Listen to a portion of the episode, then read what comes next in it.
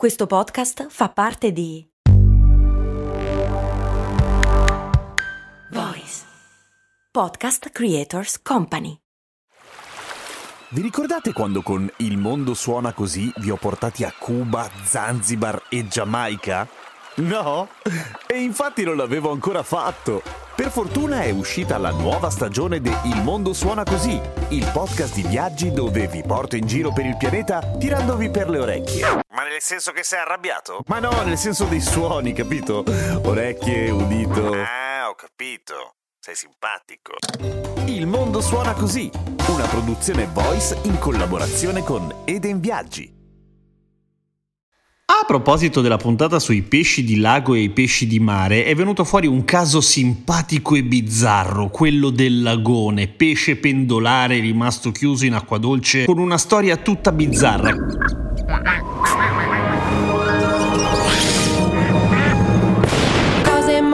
Cose molto umane con Jamcast, è molto umano. Ogni giorno un nuovo argomento, ci divertiremo con CM.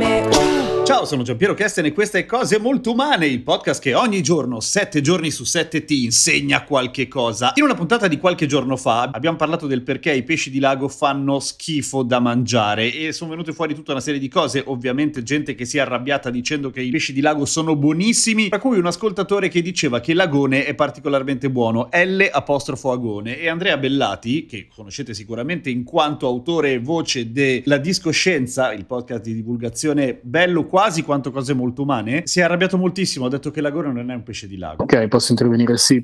Allora, esatto, il lagone... Ma si chiama lagone, deve essere di lago. È un L apostrofo, come giustamente hai tenuto a sottolineare in modo così preciso. Allora, L apostrofo agone non è tecnicamente un pesce di lago, anzi, che di per sé chi se ne frega, cioè uno potrebbe dire sì, neanche lo scorfano lo è, però credo che l'agone abbia una storia particolarmente interessante in realtà, vero? L'agona è una storia interessante, innanzitutto il nome scientifico dell'agona è Alosa fallax lacustris, ok? E questo si chiama anche lacustris. Già, e tu dici a me che me ne frega, semplice, perché se togli lacustris hai Alosa fallax, che è la cheppia, ossia il pesce, diciamo, pesce azzurro che di solito non trovi spesso sui banchi del supermercato, quantomeno a Milano, ma lo trovi nelle località di mare perché è molto molto diffuso ed è un pesce di mare, quindi sono strettamente imparentati. Mi ripeti come si chiama? Che io ho capito seppia, ma non credo. Cheppia, con la C. Ceppia. Ah no, cheppia. Cheppia, che è un pesce molto comune, in Adriatico è frequentissimo, anche se in questo periodo è un po' in crisi dal punto di vista delle popolazioni, dopo vi dirò perché. E cheppia in alcune zone dell'Adriatico, tra l'altro, significa stupido, dare della cheppia a qualcuno, o del cheppione è dare dello stupidone. Perché? Perché la cheppia è un pesce che si lascia pescare abbastanza facilmente, quindi non offre particolare resistenza, e quando l'hai catturato, ebbene, questo si sbatte poco, come per dire, vabbè, ormai. Ma veramente è un pesce depresso? È un pesce depresso, e quindi cheppia è diventato anche sinonimo di, appunto, diciamo, persona non molto sveglia. Domanda nerd. Come fa a non essersi estinto se è così sfigato? No, ho capito, perché comunque si riproduce in grandi quantità. Molto amore. Fa moltissimo all'amore, ha una riproduzione molto molto interessante, perché la cheppia, così come l'agone, sono pesci, attenzione che diciamo una tripletta di parole non semplicissime. Vai, spara, vai. È un pesce pelagico, anadromo e urialino. Sono tutte parole inventate, a parte pelagico. Pelagico vuol dire che non vive molto in profondità? Vuol dire che mangia i pelati, no? Vuol dire al contrario, vuol dire che vive in profondità. Quindi è un pesce che vive in mare aperto in profondità.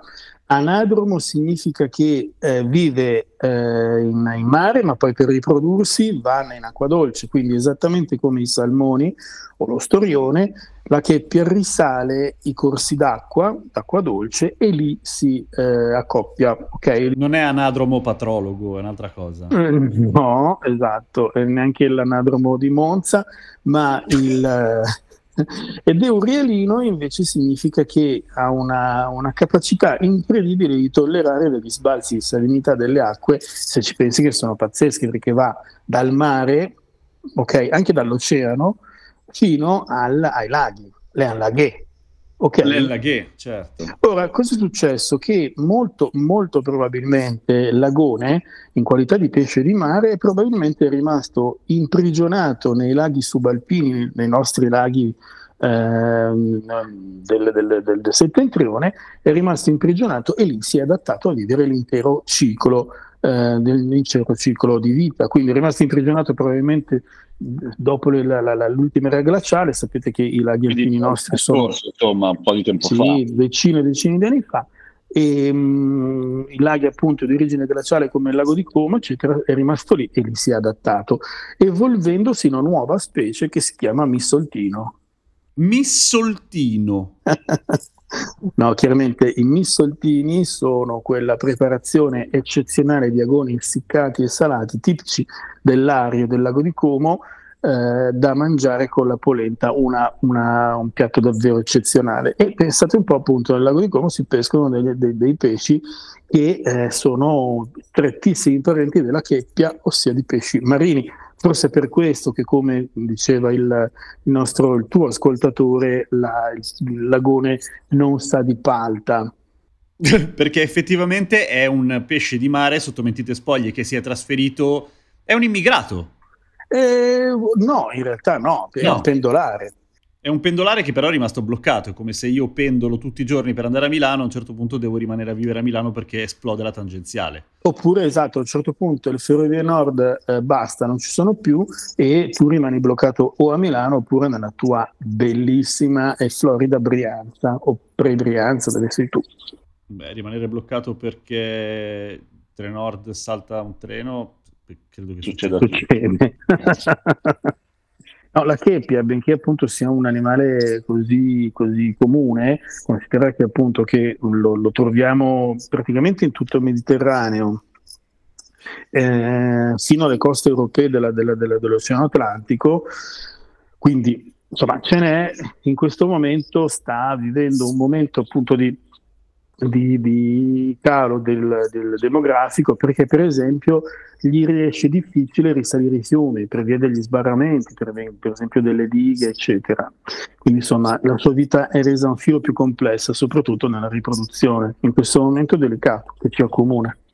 Certo, tra l'altro. Senti, il lagone e la cheppia, o meglio, il lagone di lago e la cheppia che vive nel mare, che sono la stessa roba, hanno cambiato aspetto negli anni? No, praticamente, guarda, sono davvero molto simili. Se tu vai a vedere le foto appunto o della cheppia o del lagone, googlateli e vedrete che appunto hanno un aspetto davvero molto simile. Sono differenti soltanto in alcuni particolari anatomici non proprio evidenti, come la struttura delle branchie, però per il resto si assomigliano.